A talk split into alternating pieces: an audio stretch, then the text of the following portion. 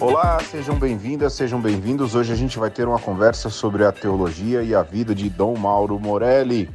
E eu sou Pedro Luiz. Bom, daqui a pouco o Alexandre entra. A gente está gravando esse programa de maneira assíncrona por causa da urgência do tema, né? Dom Mauro Morelli é alguém muito importante, muito querido por nós. Nós iríamos fazer um programa sobre a invenção das tradições e, de fato, ele vai ser o próximo programa para a gente voltar aí a entrar nos eixos. Mas a gente se sentiu impelido em falar um pouco sobre essa figura tão importante para a igreja brasileira, às vezes não com tanto conhecimento por parte do público, mas que tem um trabalho apostólico e profético muito interessante. Então a gente resolveu falar de Dom Mauro, a gente vai recuperar também alguns áudios que nós temos dele, porque gentilmente em um projeto que nós realizamos em 1998, inclusive é até tema de um dos nossos podcasts, acho que o programa se chama O Ano de 1998, acho que é isso, nós fizemos uma entrevista com o Dom Mauro, que, como eu disse, foi muito gentil, muito acolhedor conosco e causou uma impressão muito boa em nós. E a perda de Dom Mauro é um motivo de bastante consternação para a gente gostaria de homenageá-lo da melhor maneira que nós conseguimos, então nessa correria a gente resolveu conversar sobre Dom Mauro Morelli, que faleceu nessa semana, não é? E nessa semana em que esse programa está indo ao ar, melhor dizendo, e que de certa forma tem uma participação fundamental, às vezes um pouco silenciosa dentro da igreja. Mas a gente vai falar sobre isso daqui a pouco. Alexandre, se apresenta aí, meu irmão. Salve, ouvintes do Uma Conversa. Aqui é Alexandre Ferreira na voz e vamos então falar de Dom Mauro Morelli, um desses grandes nomes articuladores da vida eclesial e também política do Brasil, que, como Pedro já falou, talvez não entre aí como um dos nomes expoentes nas linhas do tempo quando se contar a história do Brasil, mas que com certeza fez história para que algumas pautas avançassem, para que tenhamos uma sociedade mais pautada no bem comum, na solidariedade e na fraternidade. E para começar aqui, eu gostaria de lembrar que todo bispo tem uma história pregressa, né? Não começa bispo. E me chama a atenção nessa história pregressa de Dom Mauro que ele teve uma parte de sua formação fora do Brasil, fez teologia nos Estados Unidos. Fico pensando o quanto que isso impactou a sua visão de mundo, como ele deve ter visto o Brasil com um olhar talvez diferente daquele de quem vê as coisas de fora e tem que voltar e buscar impactar a sua realidade. E esse presbítero que foi estudar fora foi ordenado com 30 anos sacerdote, exercendo ali o seu ministério por praticamente 10 anos em Rio Claro e sendo ordenado bispo com 40 anos. Então, do ponto de vista da carreira hierárquica, ele teve o que podemos dizer uma ascensão meteórica, né? Provavelmente um presbítero brilhante na diocese de Piracicaba, deve ter chamado muita atenção a ponto de ser logo escolhido para o episcopado. Né não, Pedro? Sem dúvidas, Alexandre. Imagina você ser nomeado bispo com 40 anos de idade. Isso foi algo que caiu em desuso uma época, né? Começou-se aí a priorizar bispos com idades mais avançadas, também com formações mais esmeradas, né? Você precisava ter aí um mestrado, um doutorado, mas hoje com Francisco o perfil para o episcopado mais uma vez mudou, né? As exigências são bem diferentes, Francisco tem outros padrões aí na exigência daquilo que é o pedido para que um sacerdote suba, né? Ascenda ao grau de episcopo, né? Mas eu acho que Dom Mauro tem um sentido muito bonito do episcopado, né? Talvez porque a gente olha para outros, né? A gente olha para Dom Paulo, a gente olha para Dom Hélder e são figuras assim que tem destaque por si só, né? Mas o Dom Mauro Morelli, a gente poderia até fixar um pouco de olhar naquilo que é a figura do episcopado, não é? Que mudou também, não é?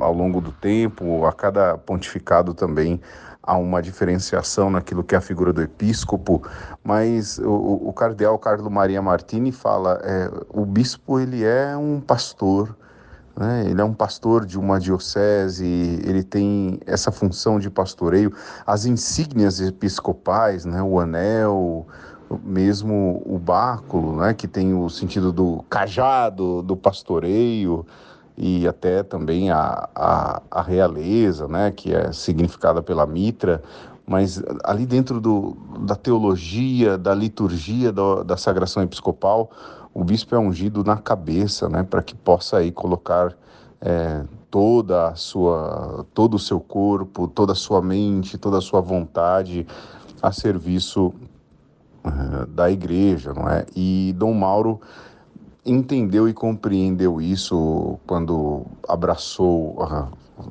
a ordenação episcopal, né? A missão episcopal dada a ele, não é? E resolveu ser episcopo aqui em São Paulo, não é que ele resolveu, né? Ele foi nomeado para ser episcopo aqui em São Paulo, para ser bispo aqui em São Paulo.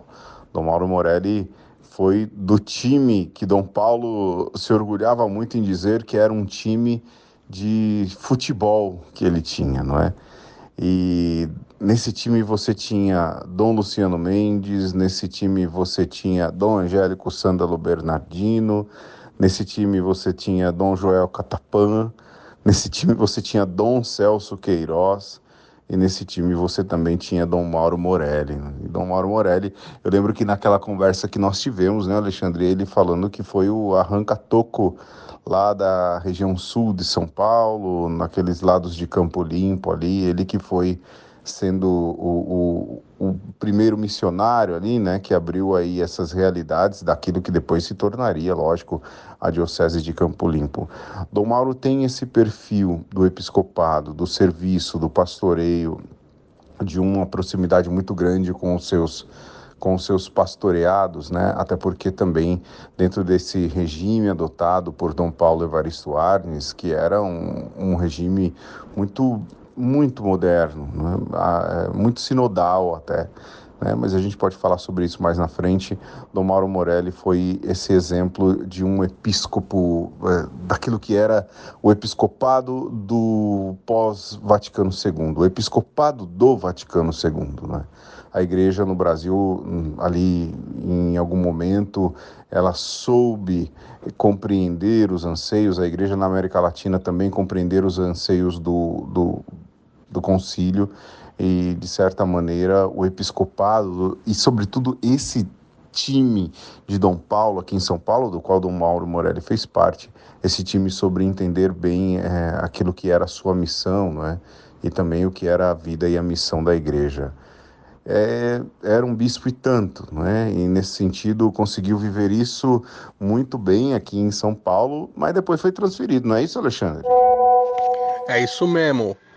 O então nomeado bispo por Paulo VI, o intelectual orgânico que se soma a outras tantas mentes brilhantes, mas muito mais do que mentes brilhantes, corações pulsantes por fazer a transformação social à luz do Evangelho, é nomeado agora bispo ordinário da Diocese de Duque de Caxias, e agora por João Paulo II.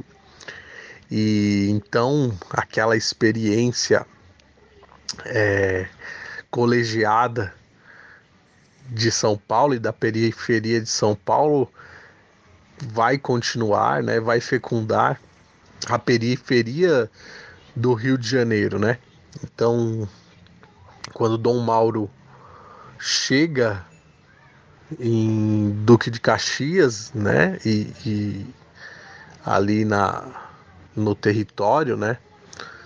Da Baixada Fluminense, ele começa a implementar comunidades eclesiais de base, começa a se envolver nas ocupações do povo pobre, né? A fomentar a organização dos trabalhadores pela luta de direitos.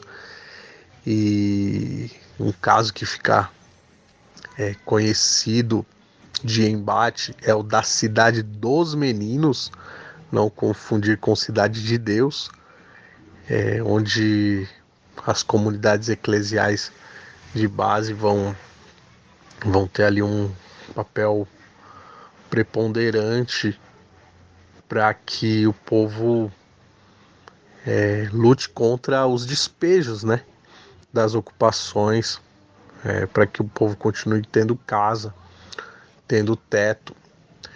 E a coisa ferve mesmo é quando Dom Mauro se entrelaça, né? Se junta, se coliga com o Herbert de Souza, o Betinho, na campanha da cidadania contra a fome. Então você tem o apelo do evangelho junto com o apelo da realidade, e esses dois homens, né, um com um traço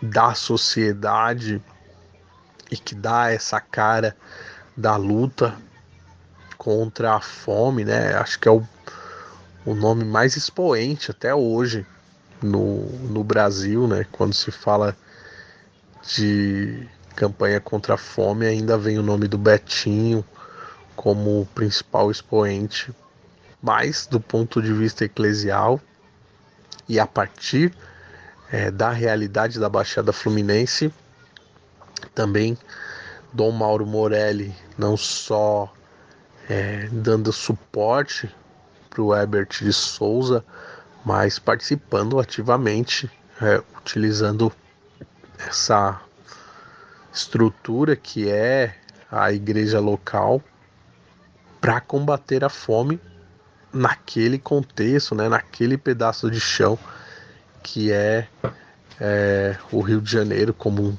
um todo, né? Herbert de Souza. Eu acho, Alexandre, que o Herbert de Souza, o Betinho, faz mais sucesso porque ele é o irmão do Henfil, né? Bem lembrado aí na música O Bêbado e o Equilibrista. E, lógico, o Betinho era o rosto da luta contra a fome, também por causa da hemofilia e das transfusões de sangue, acabou contraindo o vírus HIV, né, e adquirindo a síndrome da imunodeficiência, né, cuja sigla é AIDS, e que não assusta mais tanto quanto assustava nos nossos tempos de mais juventude, embora a doença continue muito grave e muito transmissível, né? Mas se vê aí parece que um esquecimento das prevenções contra a AIDS muito grande, né? Embora também os meios preventivos aumentaram bastante. Mas não é sobre isso o assunto. Mas eu queria insistir nisso, né? Lógico, a gente lembra do Betinho como essa grande força, esse grande nome e com essa grande importância, mas Dom Mauro Morelli é tão importante quanto nessa luta, né? A ponto de Dom Mauro se identificar e transformar a sua ação pastoral naquilo que diz respeito à segurança alimentar.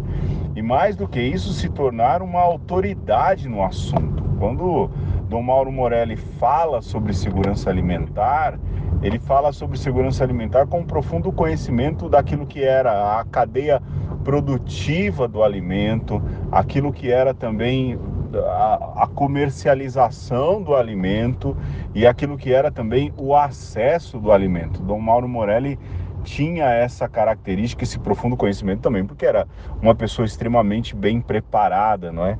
Mas eu entendo, o Alexandre fala aí de uma proeminência do Betinho, mas eu particularmente faço questão de ressaltar que tão conhecido ou pouco conhecido, mas com tanta participação nessa realidade, era o próprio Dom Mauro Morelli e a sua capacidade de articulação e a sua capacidade intelectual também em pensar nessa questão da ação contra a fome, não é?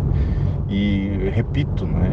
E era um conhecedor daquilo que, em tudo que envolve a questão alimentar no Brasil, no mundo como um todo, e também, lógico, um forte crítico daquilo que era a própria cooptação do setor alimentar e do setor produtivo pela cultura neoliberal também. Isso é importante da gente recordar, né?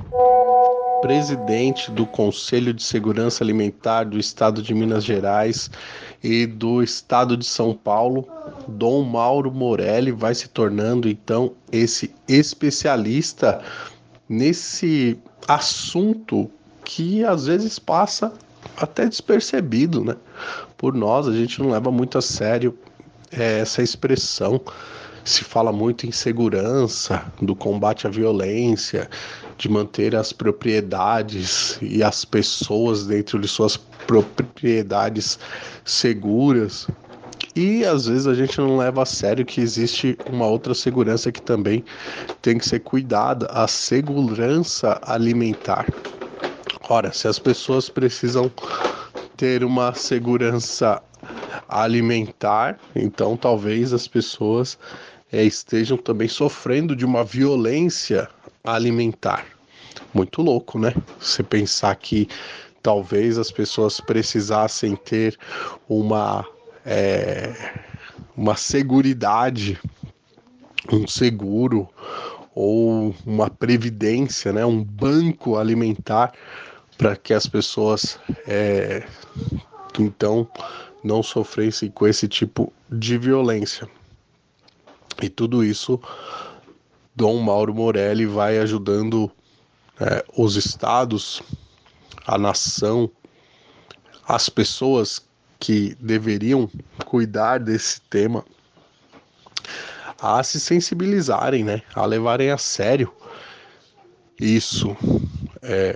A gente tem, de um ponto de vista ou num espectro social, numa parte da sociedade, os que sofrem com esse tipo de violência, da falta de comida, da fome, e do outro lado as pessoas que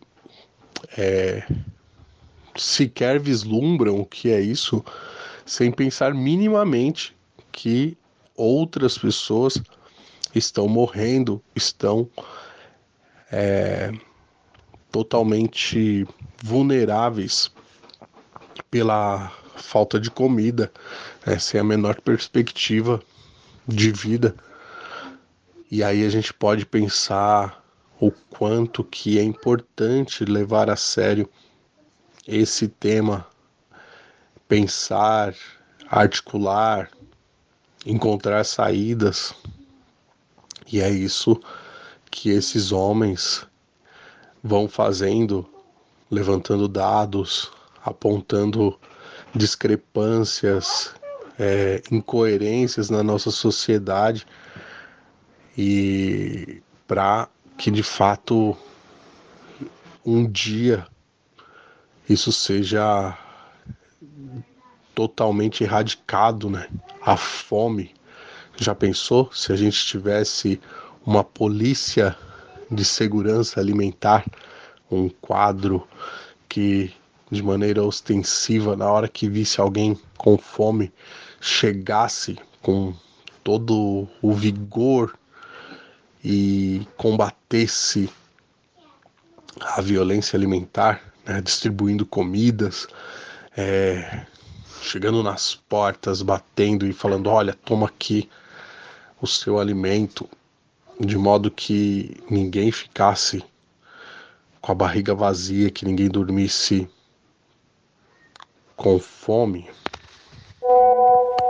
E olha, o Alexandre falando nisso, e na minha última intervenção eu falei do Herbert de Souza, e a igreja se alegra muito, a igreja católica se alegra muito também com a Zilda Arns e todo o trabalho feito em favor das crianças com má nutrição, né, subnutridas, todo o trabalho da pastoral da criança, que vai muito além daquilo que é a nutrição, e a força que a Zilda Arns tem justamente nesse trabalho, né? E certamente não demora muito para estar no hall das santas brasileiras, tal qual Santa Paulina, tal qual Santa Dulce dos Pobres, né? Ou seja, não demora muito para que isso aconteça, mas a gente precisa recordar dessa força de Dom Mauro Morelli e da autoridade que Dom Mauro Morelli se tornou em relação à segurança alimentar. Eu posso dizer até que ele foi quase que um criador e um lutador solitário de uma pastoral da segurança alimentar, de uma pastoral contra a fome, de uma pastoral contra a miséria. Não que não houvesse, não é? Mas o trabalho de Dom Mauro Morelli em relação a isso foi um pastoreio. Depois que Dom Mauro sai da diocese de Duque de Caxias, e aqui entra, né, Alexandre, acho que a gente poderia já falar um pouco sobre esse encontro pessoal.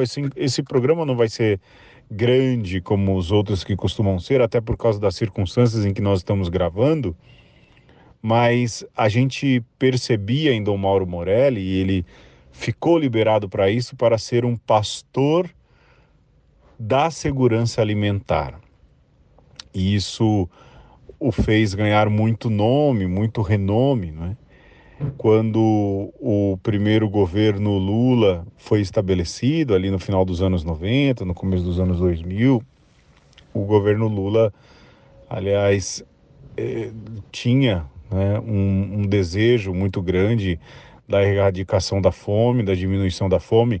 Curiosamente, agora nesse governo há também essa proposta, porque também há essa realidade, mas o que estamos dizendo é que neste período, né, em que essas coisas aconteciam, Dom Mauro Morelli era uma das maiores autoridades de segurança alimentar. Ninguém sabia, ninguém falava mais do que ele, e ele era verdadeiramente um pastor, um bispo. Por isso que a gente falou ali do episcopado, exercia um pastoreio da segurança alimentar.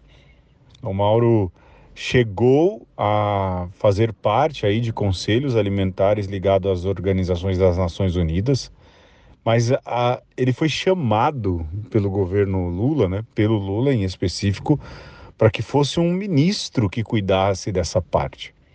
Uma conversa que nós tivemos com ele, o Alexandre recorda bem, talvez possa trazer aí mais detalhes vivos dessa memória. O Mauro disse que não precisava ser ministro, não é? E esse era o tipo de coisa que não mexia com seu brio, não mexia com a sua vaidade, porque ele era ministro da igreja desde que tinha sido ordenado diácono. É um jeito bonito de dizer, não é? O meu ministério já está aqui, a minha vida já está aqui, porque ele enxergava isso como um ministério, como um pastoreio. Nenhum bispo na Igreja Católica foi tão ligado a essas questões como foi Dom Mauro Morelli. E ninguém esteve mais ligado e possa ser o representante disso na Igreja. Desde Dom Mauro não há ninguém quem o faça. É lógico, nós falamos aí de outros bispos, não é? A gente sempre fala aí desses bispos que amamos, e cada um do seu jeito teve a sua luta. Mas Dom Mauro é um apóstolo, ou um sucessor dos apóstolos, mas gosta-se de chamar de apóstolos, né? Por exemplo, colocamos aí São José de Anchieta como apóstolo do Brasil, e Dom Mauro Morelli era um apóstolo da segurança alimentar. Tinha uma atenção muito grande em relação a isso, uma vontade, uma gana, e os olhos dele brilhavam quando ele falava desses trabalhos de erradicação da fome e da miséria, né? Eu acho que vale a pena ressaltar isso, Dom Mauro como um pastor e criador de uma pastoral da erradicação da fome. Não que ela não existisse por outros meios, com outros trabalhos, mas, como eu disse, a seriedade com a qual Dom Mauro trabalhava a questão da segurança alimentar, e que o Alexandre falou, quem dera tivesse também uma polícia da segurança alimentar, foi algo muito inédito. Dom Mauro tem todos os créditos na história por causa disso. Eu lembro de Dom Mauro nos dizendo isso, que para ele bastava ser ministro da igreja, que não precisava ser ministro de governo. Mas é impressionante como, com o programa Fome Zero, essa luta deixa de ser apenas de ONGs, de organizações civis, mas passa a ser algo programático dentro de um governo federal. E o programa Fome Zero, então, coloca esse assunto num outro patamar no país, né? E a gente tinha muita esperança naquele tempo de que, de fato, agora isso era possível, porque além de Dom Mauro, você tinha também Frei Beto, esses articuladores da base eclesial sendo ouvidos no primeiro governo Lula e toda ali a base também governista, né, do PT. Agora é notável também como, passado algum tempo, essas figuras, como o próprio Dom Mauro e o Frei Beto, vão se afastando do governo Lula. E nomes como Zé Dirceu acabam sendo os que são mais ouvidos e acabam dando o tom das políticas governistas. Então, se a gente for pensar em termos de percurso, né, dessa temática, a gente teve um momento de acordar para o que poderia ser feito. Depois a gente tem uma tentativa de uma ação macro por parte do executivo, e depois um distanciamento e uma relativização da própria pauta da fome. E Dom Mauro, nesse percurso todo, ele não se distancia, não perde o foco, né? Passa a ser um nome que fala muito mais em âmbito mundial, né? Sua voz é ouvida na Unesco, por exemplo, sendo que o governo, não que o ignora, mas pelos próprios rumos que toma, o governo passa a ouvi-lo menos, né? Ele passa a ter menos influência e menos interferência. E como a própria pauta da fome, né? A gente vai ter o Bolsa Família, que faz muita coisa pela fome, né, ou contra a fome, mas ao mesmo tempo a gente vê um recrudescimento da tal bancada ruralista, porque no fim se trata disso, né? A igreja sempre teve grandes nomes que militam, que se fizeram santos pela caridade, né? Por dar comida, por cuidar dos pobres. Isso não é algo novo. A grande novidade que acontece na América Latina, no Brasil, né? Seja com Dom Mauro, seja com Dom Hélder, com Dom Luciano Mendes, é que a gente vê santos, a própria Zilda, como o Pedro citava, santos que vão questionar as causas da pobreza, que vão questionar por que tem gente ainda passando fome nesse mundo e num país que é referência de produção alimentar, por que tem gente passando fome. Então é uma mudança grande aí de postura, né? E de forma de ser santos. Nada contra aqueles que dão alimentos de maneira emergencial, mas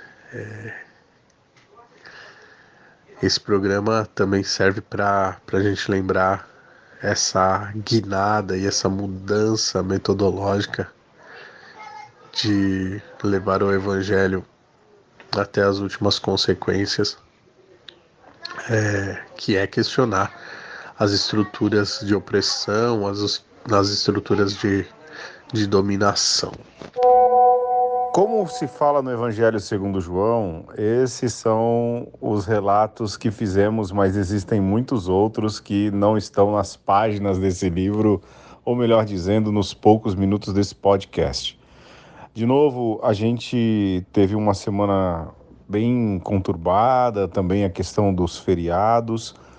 A gente gostaria de registrar no nosso feed esse nosso carinho por Dom Mauro, e é um jeito de a gente deixar registrado aí a história breve, né? Pelo menos no nosso ver, assim, bem resumido, de um bispo, de um clérigo que gostamos muito.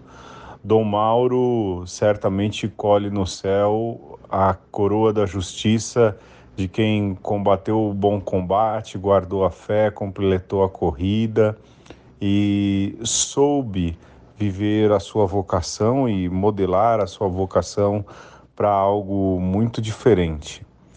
Eu espero que vocês tenham gostado aí desse breve programa feito de maneira assíncrona em vários dias, nessa conversa de ping-pong minha e do Alexandre. Você vai ouvir agora no final um pouco dos áudios de Dom Mauro Morelli, de uma conversa que a gente teve com ele lá atrás, e é um nosso jeito muito singelo de homenagear um grande bispo da igreja, que lógico não teve todo o vulto que os outros tiveram, mas que com certeza remodelou a eclesiologia do episcopado e remodelou também a própria eclesiologia aqui dentro do Brasil. Eu fico por aqui. Alexandre, você se cuide, um beijo, um abraço. O aperto de mão fica pra ti aí, hein? Vamos terminando então essa conversa que foi muito mais comoção pela vida e pelo apostolado de Dom Mauro, mas ainda nesse outubro de 2023, que a gente comemora a Páscoa desse grande homem da igreja, a gente não pode perder de vista aquilo que está acontecendo na chamada Terra Santa. E é muito louco você pensar que a história de um povo, mas também de um relacionamento de Deus com um povo que buscava a libertação e uma terra para poder criar os seus filhos, hoje sofre com a mazela de uma guerra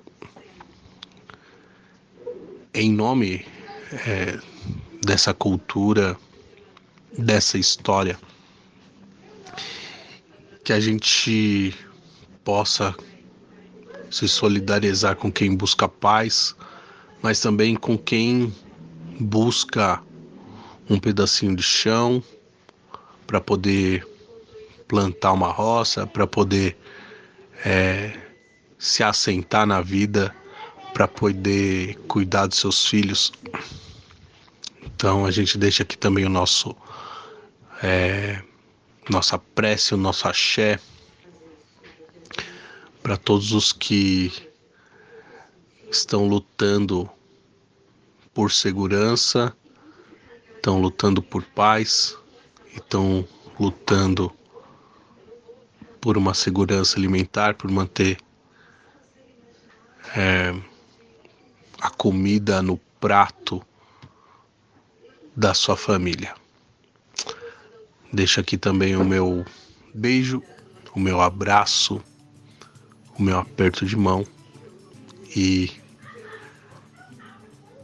a minha solidariedade ao povo palestino. Tenho certeza que o Pedro também está nessa e que o povo de Israel também encontre a paz sem ser por meio da guerra.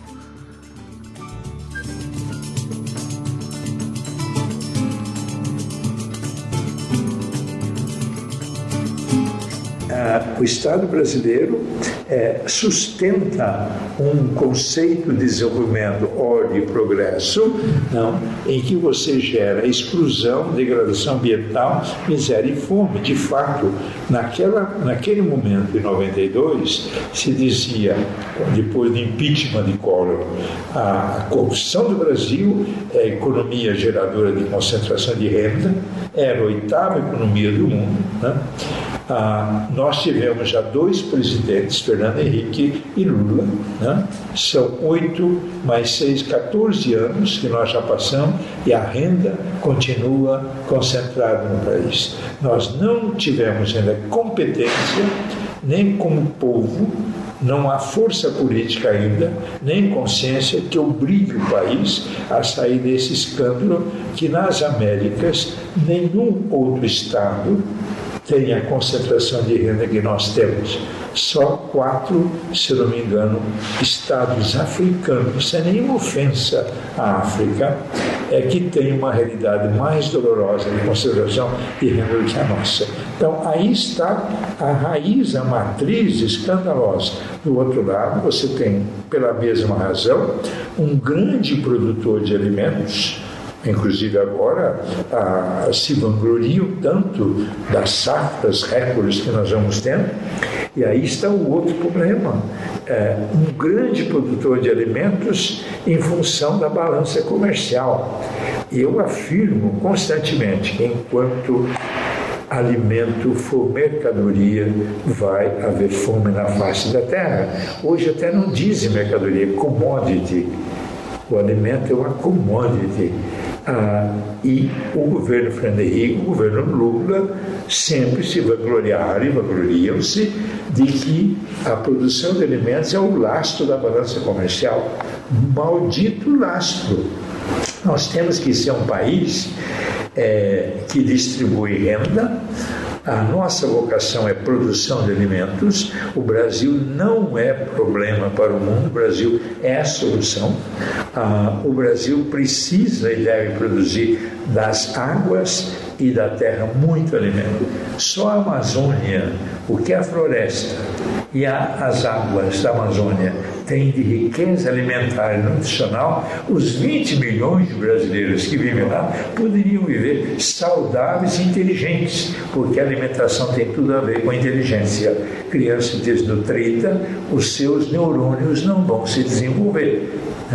Ela não vai ter condição de acesso ao templo da sabedoria que é a escola, não? Ela vai estar lesada, né? Então essa é a realidade por detrás de todo o problema da apartação social, da exclusão social, desse crime escandaloso.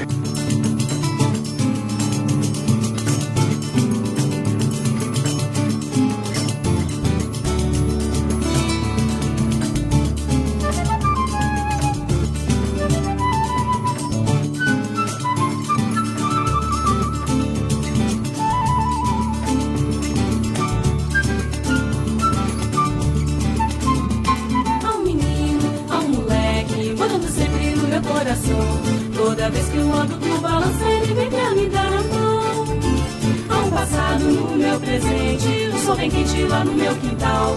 Toda vez que a bruxa me assombra, o menino me dá a mão e me fala de coisas bonitas que eu acreditei que não deixaram eu existir. Amizade, palavra, respeito, caráter, bondade, alegria e amor. Pois não posso, não devo, não quero e ver como toda essa gente existe e viver. Eu não posso aceitar sossegado qualquer sacanagem, isso é coisa normal. Bola de meia, bola de gude, um solitário não quer solidão.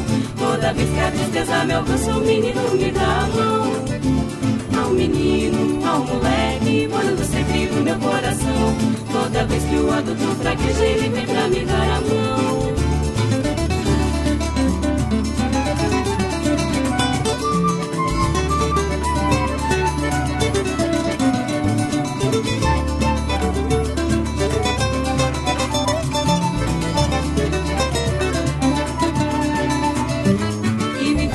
Coisas bonitas que eu acreditei que não deixaram de existir. Amizade, palavra, respeito, caráter, bondade, alegria e amor.